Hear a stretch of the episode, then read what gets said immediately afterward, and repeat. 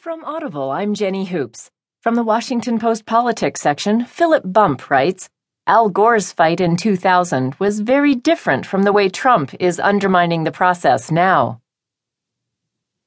Everything was fairly normal in the 2000 presidential election until about 10 p.m. Eastern on Election Day. Television networks had called the state of Florida for Vice President Al Gore, a critical win that seemed to pave his path to the